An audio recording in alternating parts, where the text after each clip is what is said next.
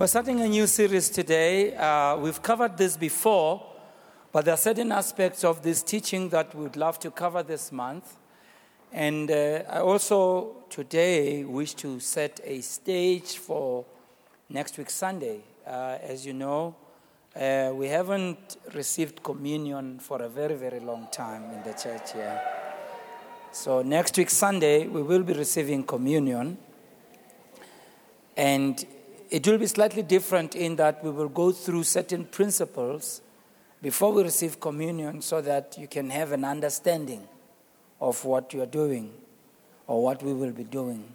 One of the challenges that is there for us as believers is that we can engage in all these practices, our own belief systems, our traditions, oftentimes without really understanding what we're doing and tradition oftentimes just gets passed down and, and people just do what they do because they saw somebody else doing it.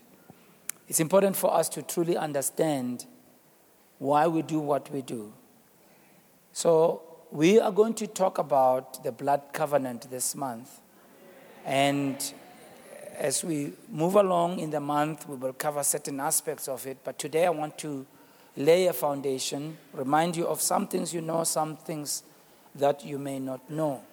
It's interesting in studying the blood covenant that it is one of the oldest known covenants in the human family. You know, when I studied this several years ago, it became very intriguing to me to note that all cultures in the world, just about, they have traces of blood covenant practices. And if you go back to their history, uh, that dates back many, many generations, you'll find that many, many of the cultures and ethnicities in the world, the human family as such, has practiced this blood covenant. So it's a covenant that is the oldest known covenant in the human family. And you note that most of the different nations, cultures, and ethnicities participated in that ritual of the blood covenant. You see this in the traces of certain things that we do today that we may not think much about and we may not know where they come from. For instance, in modern times, we, we uh, maybe not just modern times, but we are very used to the shaking of one another's hands. Oftentimes, you see when, when contracts are signed, people shake hands. Where does that come from? Well, it's a practice that was engaged in in blood covenant days that when people entered into covenant, they would actually make an incision on their wrists, and those who are entering into covenant will clasp their hands such that their hands come together at the place where the incision is made at their wrists, and they would, in a symbolic way, commingle their blood and mix their blood together. So they would have to clasp their hands like that. That's where the handshake comes from. Uh, the practice of wearing earrings. When people made covenants, they would wear a ring of some sort, whether on the ear, on the nose. And so they would buy a set of these uh, uh, uh ornaments, and, and the blood covenant partners, one would take one, the other would take the other. So they would wear it on their, on their bodies. So you ladies and you guys, you wear earrings today, and we don't know where it comes from. Look at that person wearing an earring or earrings, and they don't know where it comes from.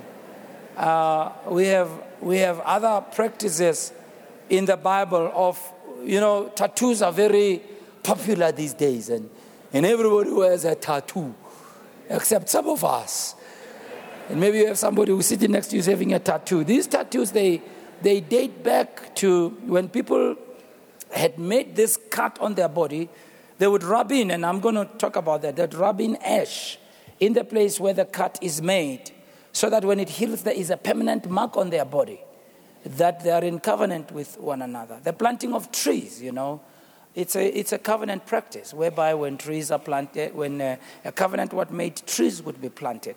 You see it in the Bible when Abraham and an encounter with God, and when he got up and spoke about God being a covenant making God, and he planted a tamarisk tree when you called upon Olam, Olam.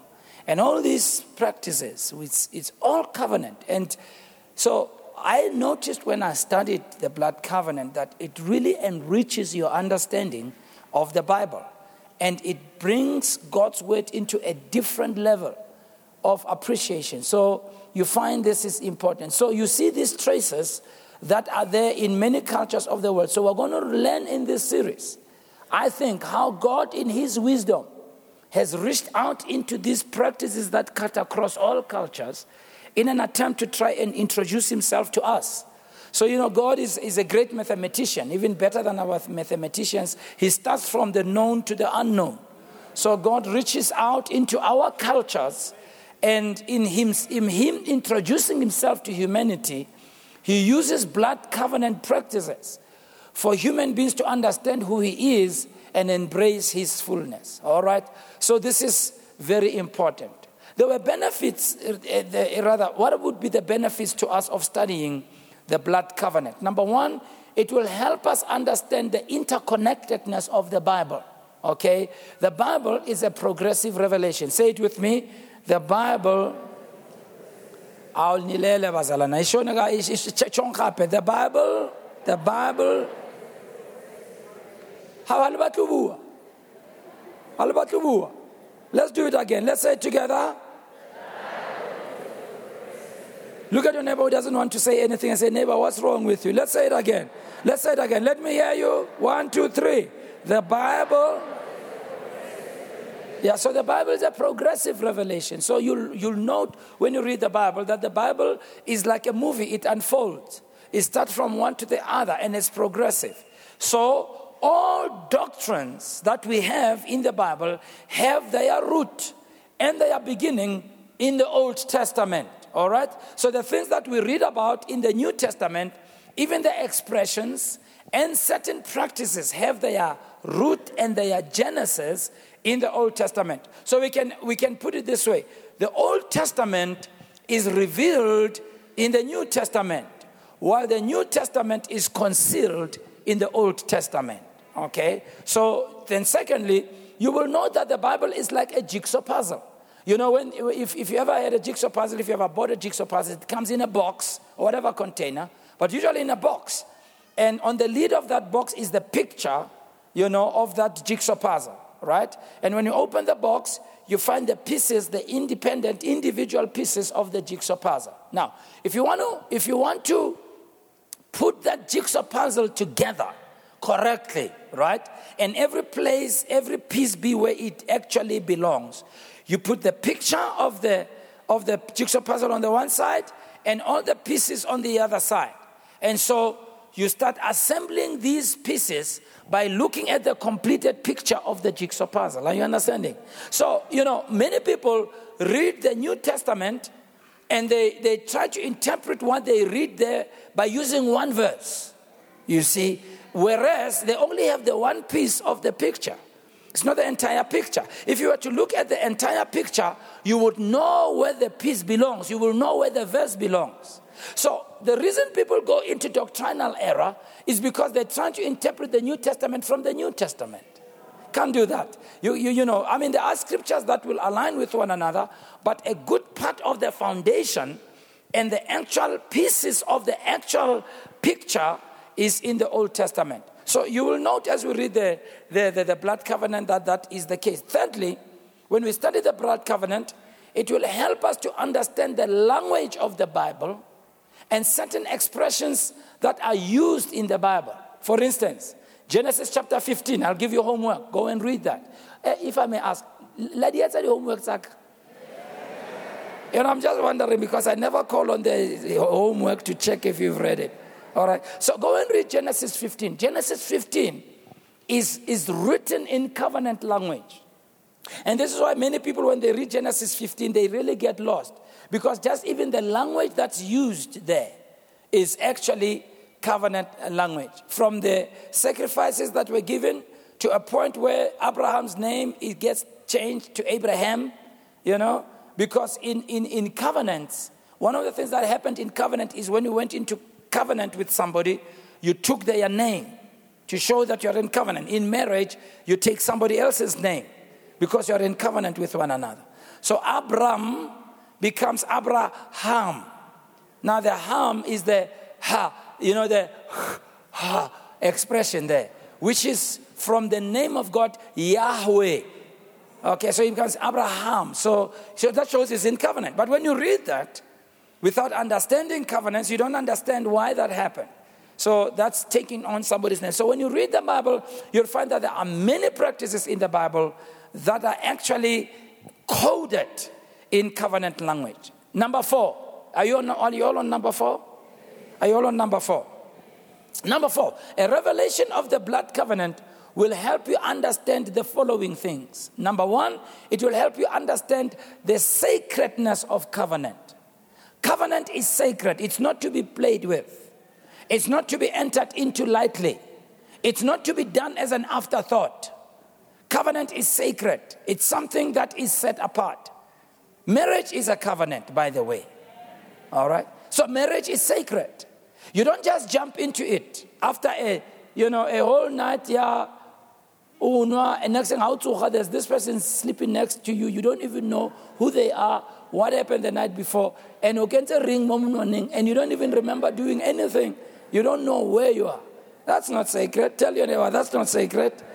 Tell them, Lema Kwapen, oh wow, that's not sacred. Tell them, Lefaten set eh, that's not sacred. That's not sacred. All right, so you know, a covenant is sacred. Secondly, B, I said A, okay? So A, a covenant is sacred. B, the, you, you'll understand the permanence of a covenant. Right? So when covenant is made, it's meant to be permanent. In blood covenant practices, an assumption was made that when you made a covenant, it implicated the, your unborn children, your bloodline up till the seventh generation. So, in other words, what you did here affects others. So, when God says, you know, I will, I will, I will chastise the children because of the wrongs of their parents, it's covenant language. It's covenant language because there's an understanding that what parents do affects their children and goes down the generation. So, when you understand covenants, you'll understand how, in this time and this world where everybody wants to be an individual, and everybody is fighting for their rights. As a person, I am me, I'm an individual. But you see, in, in, in, in actual life and in, in the way God created things, it's almost impossible for your individual actions not to affect anybody else. It's only impossible. Because as human beings, we are interconnected. Right? So when covenants were made, it, it lasted for seven generations. In fact, I remember the one book that I read, and I was shocked by this. They said, if you broke the covenant, they will hunt you down for seven generations and kill you. Yeah. Because that's how serious it was. Mara, on the other hand, was if you made covenant and you passed on, your seed would stand to benefit from that covenant up to seven generations. I mean, the story of, of, of David and his son, uh, uh, Mephibosheth. You know, uh, uh I mean, Saul and his grandson uh, Mephibosheth, you know, and David had made a covenant with Saul's child, you know, Jonathan. You remember the, you remember the story? You remember? So Jonathan was a good guy. He makes a covenant with David. But Saul, who is Jonathan's dad, is not a good man. He's trying to kill David and his entire family. All right? So the story goes that, uh, you know, as Mephibosheth is being raised by a caretaker, Unfortunately, the, the, the, the, the, the, the helper didn't know what Jonathan and David had done. These two guys, privately on their own, made a covenant with each other. You know, and it uses the term, and I love it. It says, and, and David loved Jonathan like his own brother, and their souls were intertwined together. It's not just they loved each other. No, their souls were intertwined by covenant. I'll show you. So when you made a covenant, you became somebody's uh, uh, soul or blood brother. You know, and, and, and you became their soul mate. We use the word soul mate. That's where it comes from. Somebody tied to you by covenant. So David and Jonathan loved one another, and you can go and read it. They exchanged belts, they exchanged their coats, they cut a covenant with each other, and unfortunately, Jonathan died. And when he died, the, the, the, the grandfather Saul died. And when that happened, happened on the same day, when that happened, the caretaker, the maid who was taking care of Jonathan, because of the stories he had heard, unfortunately, they tried to poison her mind about David. You know, she was aware how David was mistreated by Saul. She was aware if David came into power, as it was those days, when you came into power, you did ethnic cleansing. You killed everybody who was your enemy, took everybody out. So her expectation was if David comes into power, he's going to kill everybody in Saul's lineage. So when the message came that David and Jonathan had died, right, this maid took little Mephibosheth to run to safety. In the process, she tripped and fell, and Mephibosheth got an injury that resulted in him being paralyzed. All right? And and they go to, to a desert place and they are hiding there in this desert place.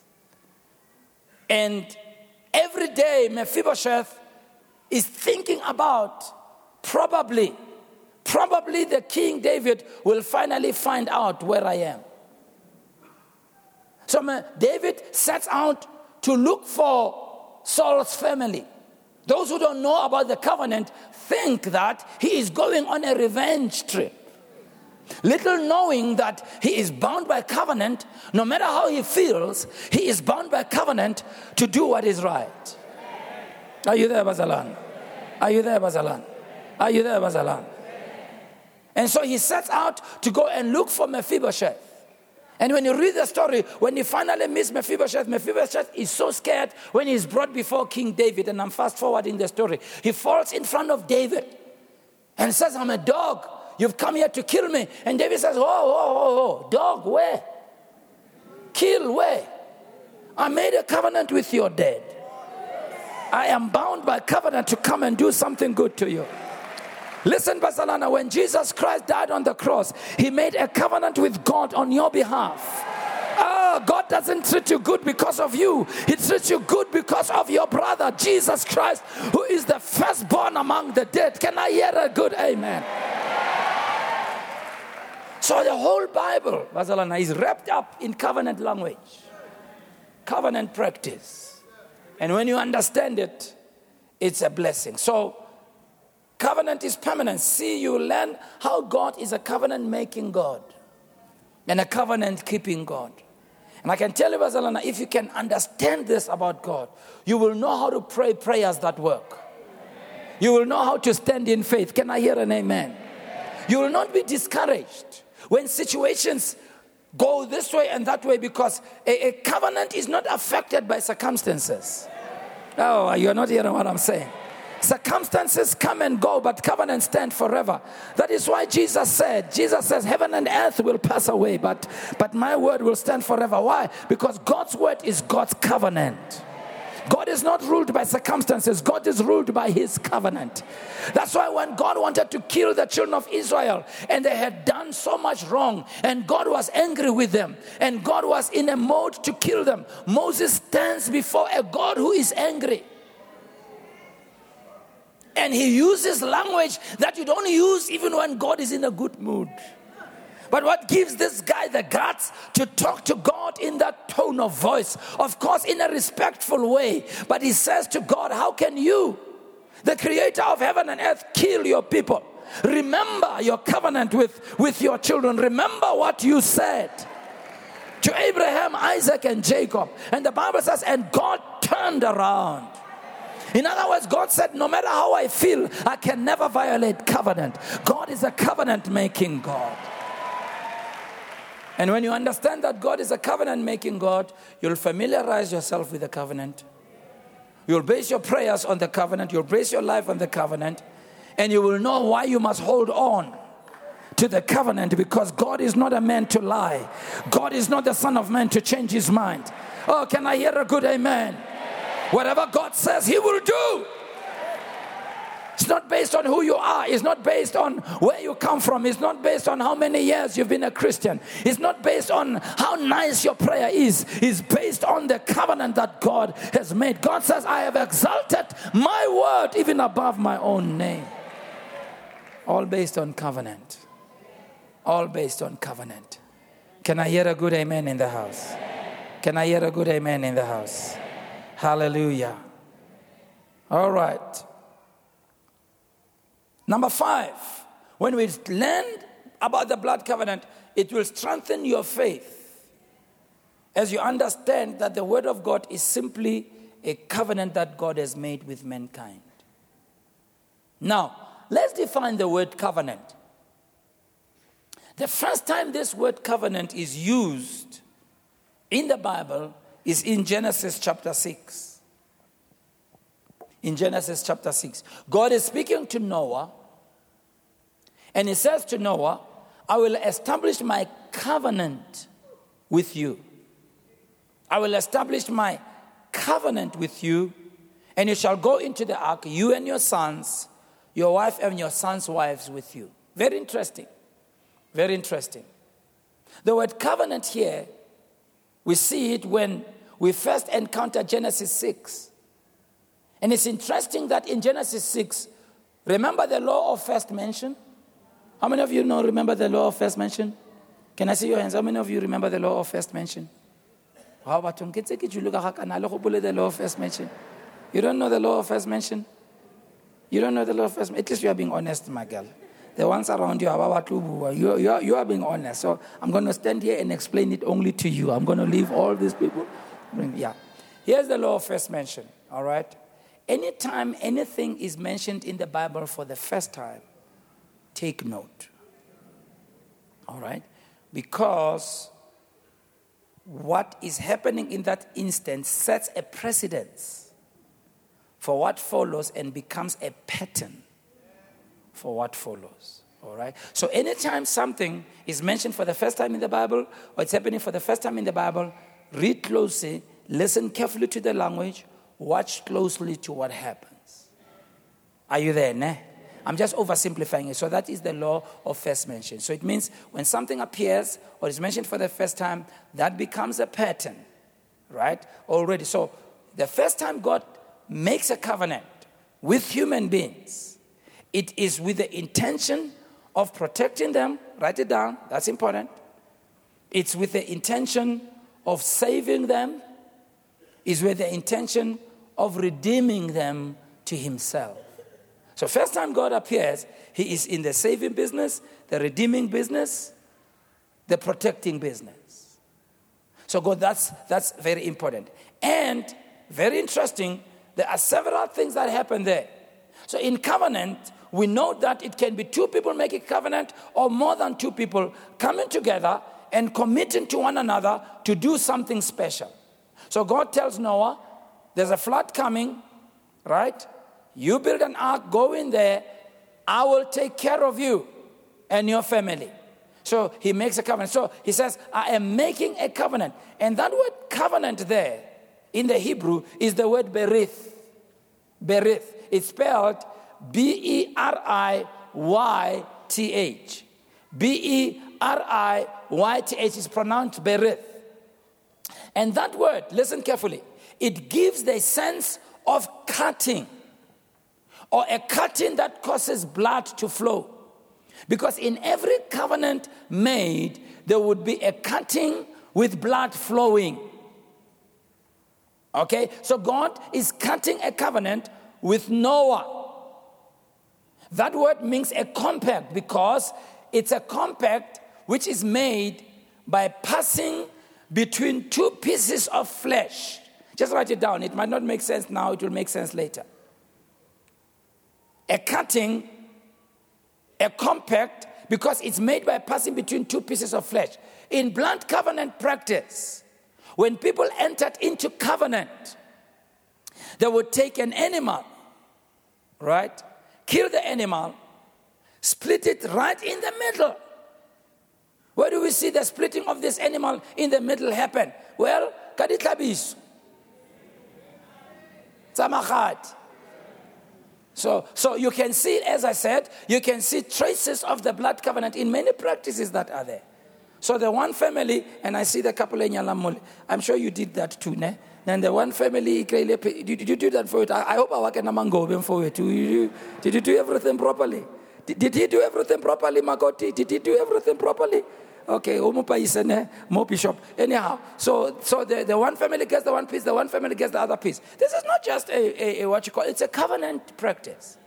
So they would take an animal, split it in the middle. However, they would take the two pieces and place them opposite each other.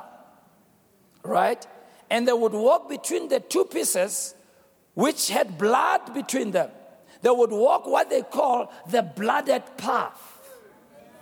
Walk on the blood between the two pieces. The two covenant partners would stand first of all, with their backs to each other, walk away from each other between the two pieces in the shape of an eight until they come back facing each other. The shape of an eight is because eight is the number of permanence in the Bible. And the reason they walk on the blood because it takes blood to make covenant. And as they walk between the two pieces, they would be speaking words, what we call blessings and curses. And you read in Deuteronomy 28. God says, if you obey my word, these are the blessings that will follow you. Da, da, da, da, da. But if you don't obey, these are the curses. That is covenant language. Well, you have it today when you sign contracts. At the back of the page, you say terms and conditions apply. It's exactly covenant. It's, it's exactly covenant because every covenant has got terms and conditions. If you keep to the conditions, then you get blessings. But if you violate the condition, watch this, they would say, May it happen to you as has happened to this animal. May you be killed like this.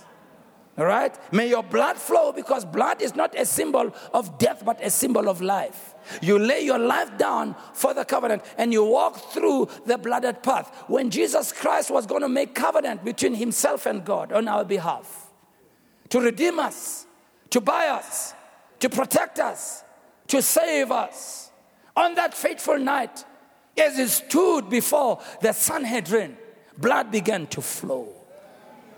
They scourged him 39 times, scourged his body with a Roman whip that had nails tied to the end of that leather strap.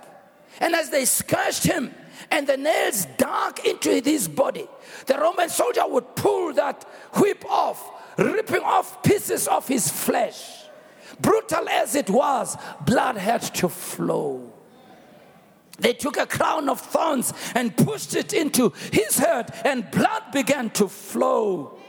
And Jesus, in his blooded conditions, with blood dripping down him, they put a cross on him, and he began to walk and walk the blooded path to the mountain called Golgotha, a mountain that was outside the city, a place of the skull, a place of those who were to be cursed. But blood has flown because he is cutting a covenant between himself and God. It's not a covenant for him to his benefit, it's a covenant for you as he walks the blooded path. And there he comes to the cross, and they put him on the cross, and they push him on the cross, and they nailed him to the cross, and blood begins to flow and blood flows because Jesus Christ is buying your salvation and buying my salvation. And he walks the blooded path, all covenant, all covenant. So your salvation is signed and sealed with the precious blood of the Lord Jesus Christ. It is not the blood of bulls and goats, it is the precious blood why is it the precious blood? Because the blood of Christ was different to our blood. The blood of Christ was the same as the blood of Adam and Eve, who had been created by God sinless in the Garden of Eden. But when they sinned, their blood got corrupted. And God said, It took a man whose blood was not corrupted to bring man down. I've got to have another man whose blood is not corrupted, who is going to pray for the redemption of the humanity and the human race. And so, Jesus, when he was conceived, a man was not involved. God sends an angel that Mary and announces, Hail, thou art blessed among women. Thou shalt conceive and bear a son and call his name Jesus. And Mary asked, How shall it be since I do not know a man? And the angel says, The power of the Most High will come upon you, and the Holy Spirit will abide on you and sit on you, and you will conceive a holy thing in your womb and call his name Jesus. And so Jesus is born with the blood of God flowing in his veins, the blood that is better than the blood of bulls and goats. And that blood was meant to purchase our salvation. Eh, our salvation didn't come cheap, it came by the blood of Jesus. And the blood flowed on the cross. The precious blood. The precious blood. The precious blood the precious blood. The precious blood. Oh, Jesus.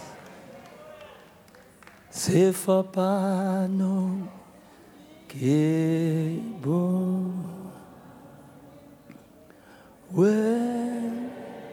namo loki waka 满地啊，疮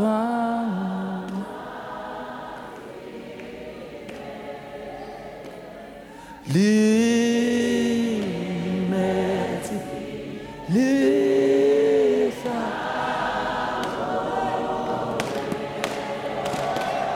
看。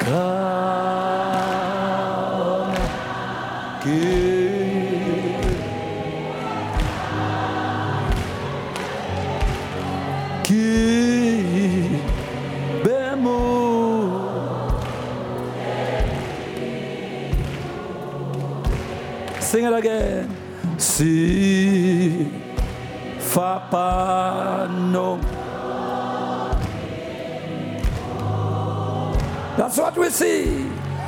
When Namo. He's my redeemer. Muluki waka, my redeemer. My covenant brother. Ma Maria Tuama. Oh, Jesus. God.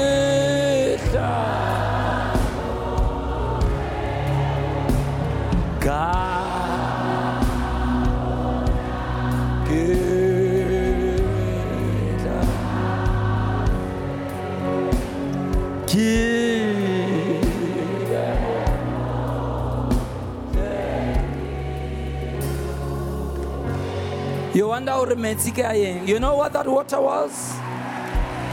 The water that came out of his side. The water that came out of his side. See, when God made woman, God reached into the side of Adam and pulled out of his side a woman. And Paul talks about that later. Talks about how Jesus laid down his life so that he might cleanse and wash the church through the washing of the water of the word. The bride that came out of his side, Jesus is to be washed by the washing of the water of the word. Your salvation is not cheap. I said, Your salvation is not cheap. I said, Your salvation is not cheap. I said, Your salvation is not cheap. No, you you, you were not purchased with the blood of bulls and goats. You were not even purchased through silver and gold. You were purchased through the precious blood of Jesus. And because it's a covenant, your salvation is permanent. Your salvation has a Bombay. Your salvation is not something that's going to end tomorrow. Your salvation is permanent. And if you can know what belongs to you, child of God you can walk into the fullness of that salvation. See, we sing these songs, and I don't know if people who compose them understand what it means, but today we understand what it means. Will you sing it one more time? Will you sing it, everybody? Sing it, everybody. Sing it all the time.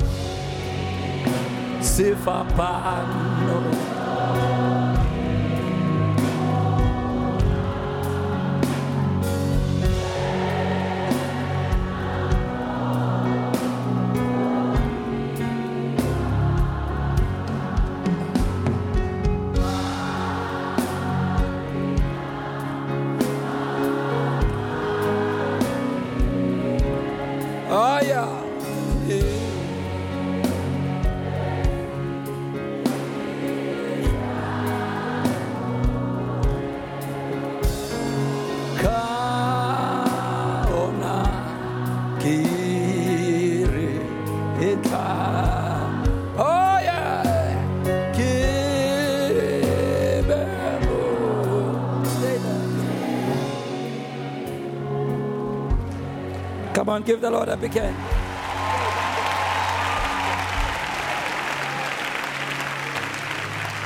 You may be seated. Jesus. Let me close. Why did people enter into covenant? Number one, they entered into covenant because they wanted to enter a relationship. History shows us when you read about blood covenant that if you wanted somebody to become your brother, even if they were not related to you through blood, they could become your brother, your blood brother. They could become a friend that sticketh closer than a brother. So people will enter into covenant.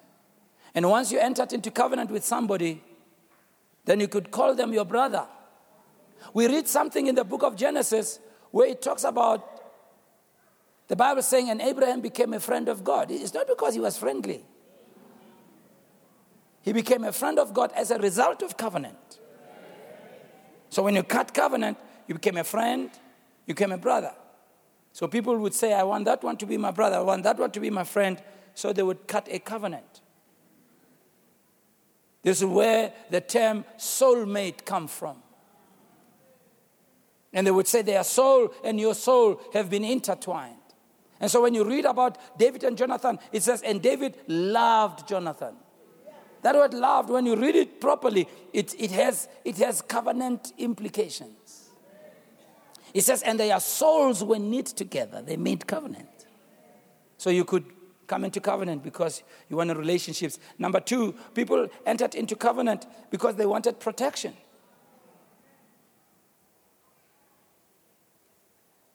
Back then, you know that nations used to besiege one another. It's still the same anyhow today.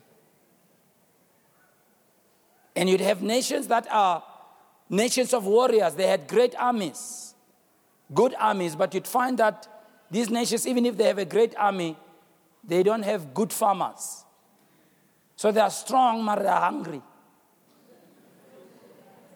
And then you'd find a nation that has good farmers. They've got plenty of food, Mara, they don't know how to defend themselves. So the kings of these nations would be clever and say, hey, why don't we make a blood covenant? And the two kings would enter into covenant, or the, you could send people to go in proxy for you. And when they entered into covenant, there would be an exchange. We'll talk about those things as we go along. But in this ceremony that happened, there would be several things that happened. But once they got into covenant, then the king who doesn't have a great army would not be afraid.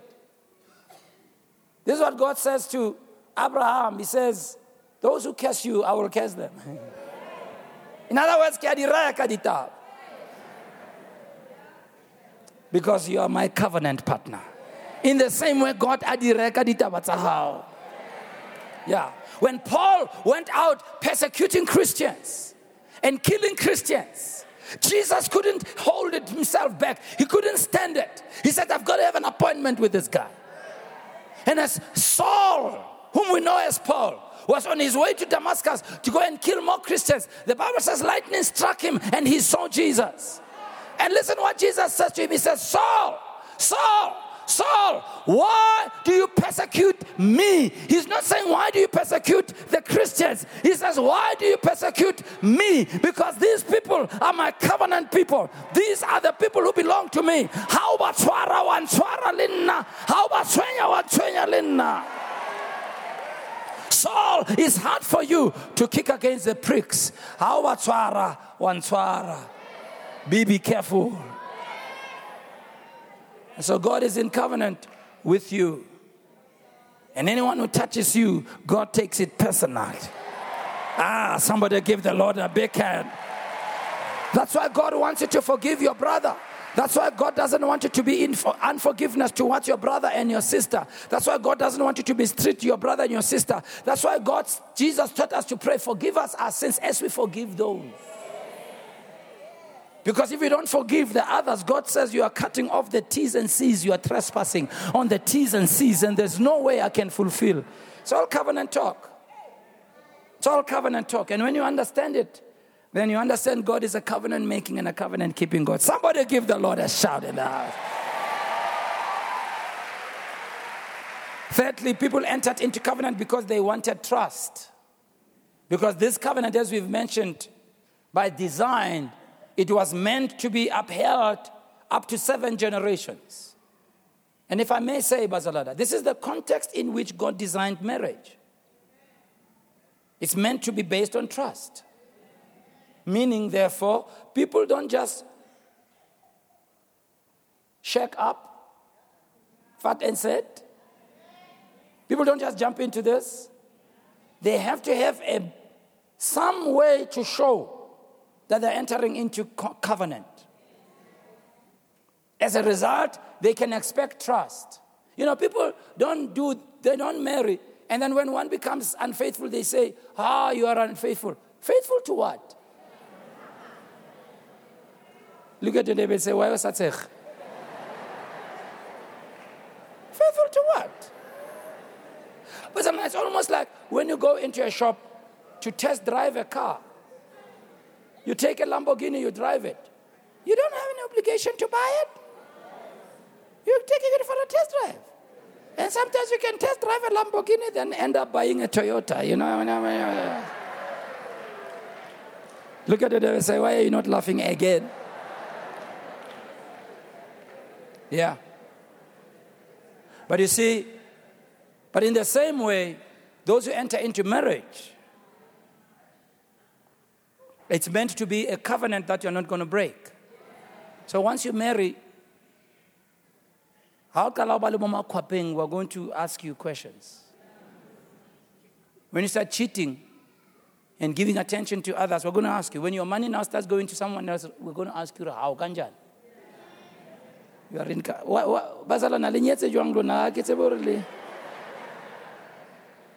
But it's meant to be trust. Covenant becomes the basis for trust. That is why when you read the Bible, this is what I like. If you really study how God started interacting with Abram, see, Abram was not a Jew. Abram was not a Jew. He wasn't Hebrew. Didn't come from Israel. He wasn't from the Israelite nation. He came from South Iraq. He was Iraqi. And he came from a culture wherein they prayed to the moon god, not to Jehovah God. And so God, in approaching Abraham, Abram at the time, had to coax Abram into trusting him. And so God reaches into the culture that Abram was familiar with, the culture of blood covenant. And God starts using covenant talk and covenant language and covenant rituals. See, when God told Abram, go and sacrifice your child, you know, many of us say, who? No, Abram was used to that. In that culture, they used to sacrifice their children to a God to show how serious they are in their commitment. Oh, yeah. Oh, yeah. So it was easy for him to take. Uh, you realize Abram was old when he took Isaac, his son. And you don't, there's nowhere on the, on the way where Isaac fought back. When you read it, it almost gives that expression that even when he told his son to lie down as an offering, he's, he's lay there willingly. They understood. But you see, this is the goodness of God. God wanted that to be done in a symbolic way. Why? He was setting a precedent that if my covenant partner can give his son for me, I will also give my son. Ah, you're not understanding. You see, it's all covered in covenant language. Because God is saying, what my partner was willing. And I love the way he does it. Oh, I love the way he does it. The symbolism of it is unbelievable. Watch this, Pastor As Abram is going up Mount Moriah with his son, On the other side of the mountain,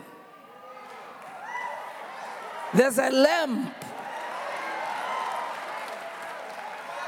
Oh, come on. That is going out the mountain. And the lamp is a symbol of the Lamb of God, Jesus Christ, that is provided by God. So already God was already setting up the, the, the conditions there for what He wants to do. It's incredible. I tell you, when you read the about I sometimes I just sit there and think, wow. I, we're actually talking to Dr. Mbogota. I don't think I can say that the way he said it. He was actually telling me something during the break that when they trace, when they trace your genealogy and uh, your, your, your, what do you call it? Your ancestry. It's, it's done through the woman and not through the man. I never knew. Did you, did you know that, Mama? I didn't know.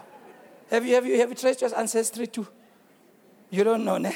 Yeah, you may be Jewish. Who knows, my brother?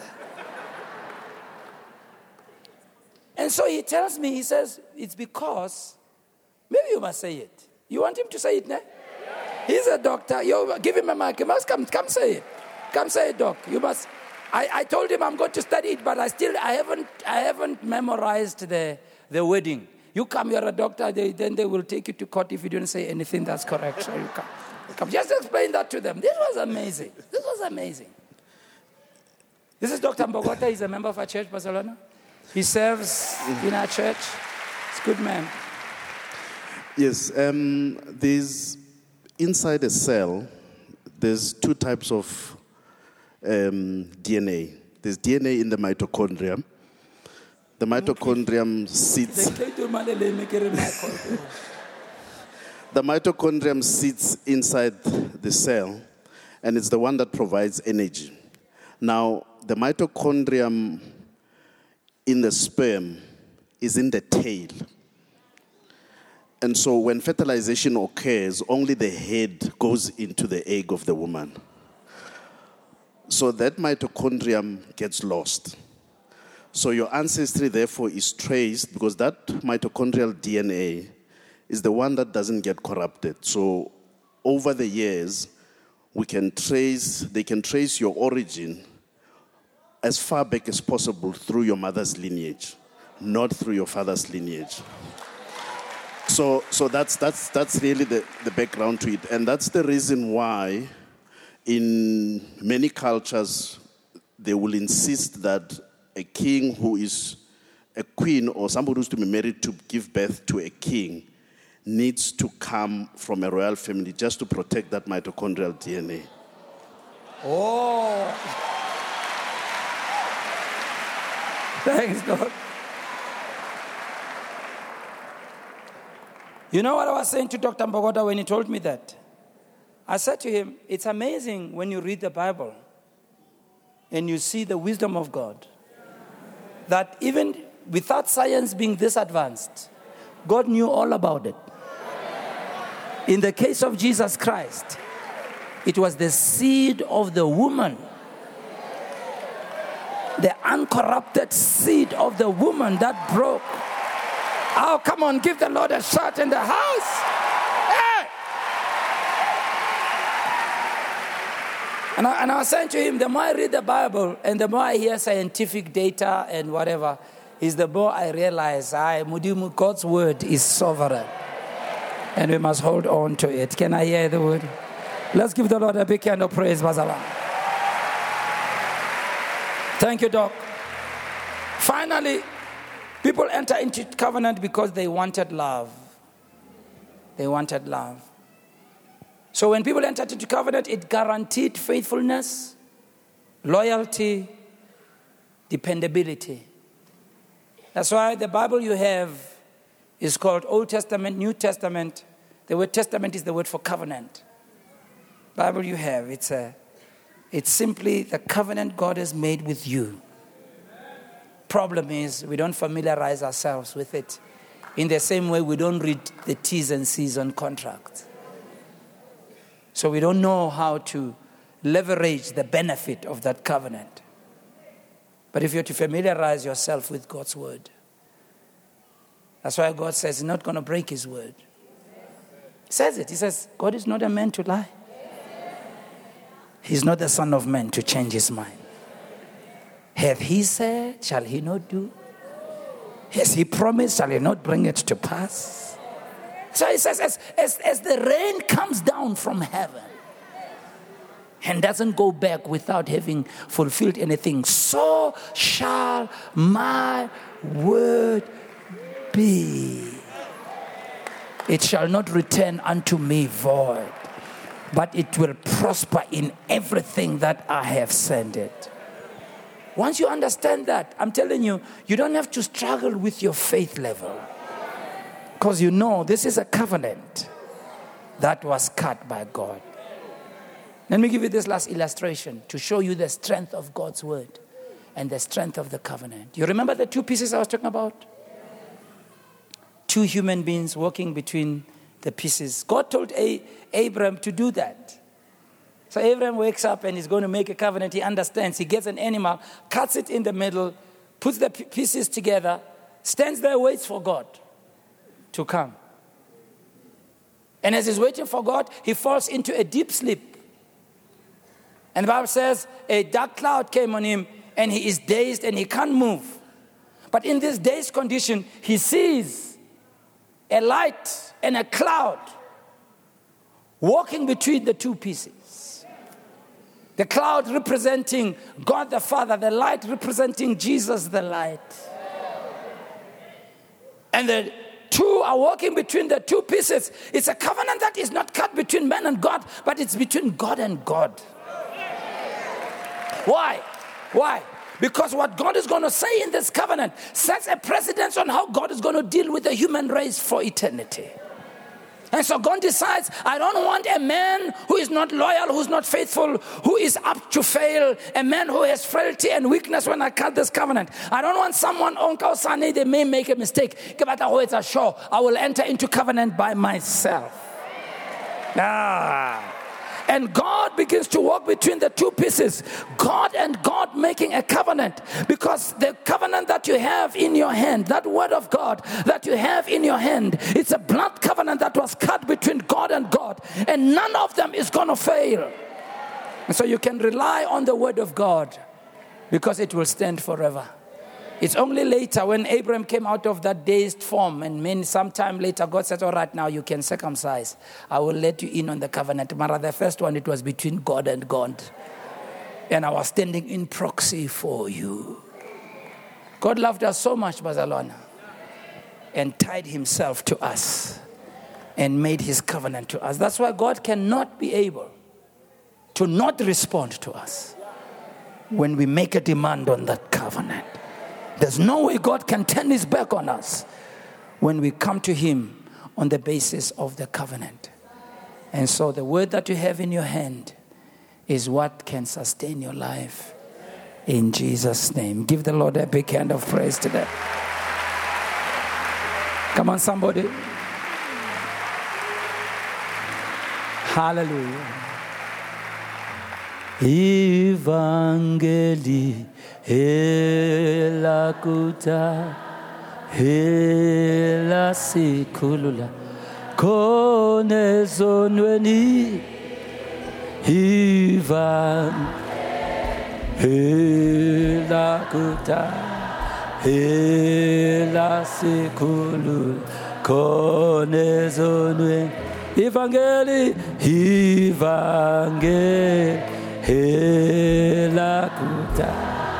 Hela sikhulu khona ezonweni ivang hela kudala hela Get your Bible in your hand and make the devil nervous. Sesiti.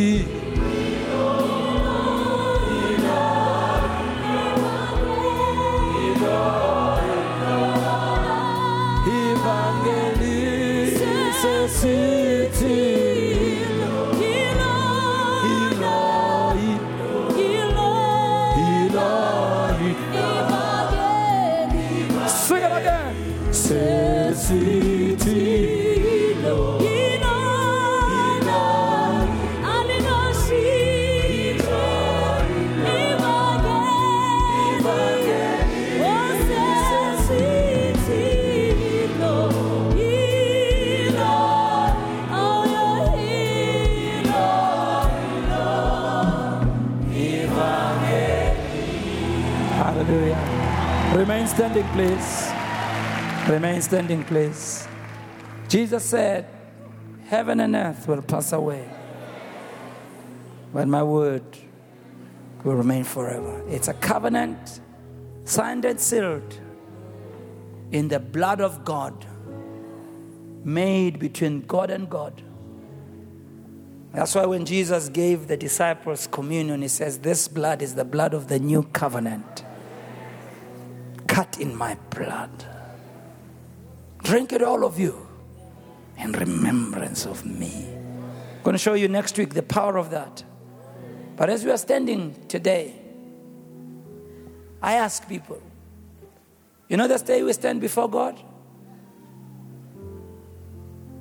God's going to ask you a question What did you do with the blood of my son Jesus? The blood that flowed for you, for your redemption, for salvation, for the change of your life. See, when the blood of Jesus flowed on the cross, it was buying us, redeeming us from our sin. God was extending a hand, a hand of mercy, a hand of love, a hand of compassion. Because God knows you and I, we can't help ourselves. We don't have enough power and enough strength to help ourselves. God did that and reach out to you. And if you're here and you've not received Christ as Savior and Lord, today I present to you Jesus Christ, the Lord of Lords, who died on the cross and bled on the cross for your sins. The Bible says if you will believe on Him, if you will invite Him into your heart to be your Savior and your Lord, He'll come into your life. He'll forgive you of all your wrongs and all your sins. He'll transform you and give you a new start and make you a child of God. As we all remain standing, can you bow our heads, please, and close our eyes if you don't mind? I want to ask you where you are standing. If you say, Bishop, please, I want to invite Christ in my life. My life is not right before God. But with what I've heard today, I really want to invite Christ to come into my life and be the Savior and Lord of my life. Would you pray for me, please, Bishop? Yes, I'd like to pray for you.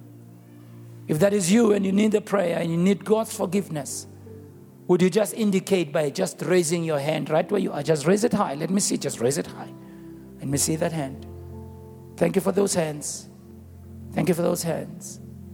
Thank you for those hands. Jesus Christ, blood that flowed for you. Blood that flowed for you. I want to pray for you because this is an important, important decision. I want to pray for you. Those of you who raised your hands, I want to pray for you. Would you please just come from where you're standing? Take all your belongings, your Bible, your bag, your purse. Don't leave any of your belongings behind. And we'll just walk to the front. The ushers will show you. Just come to the front. I want to pray for you. Give them a big hand. Give them a big hand as they come. Come stand here facing me, please. Thank you. Give them a big hand, Barcelona, as they walk.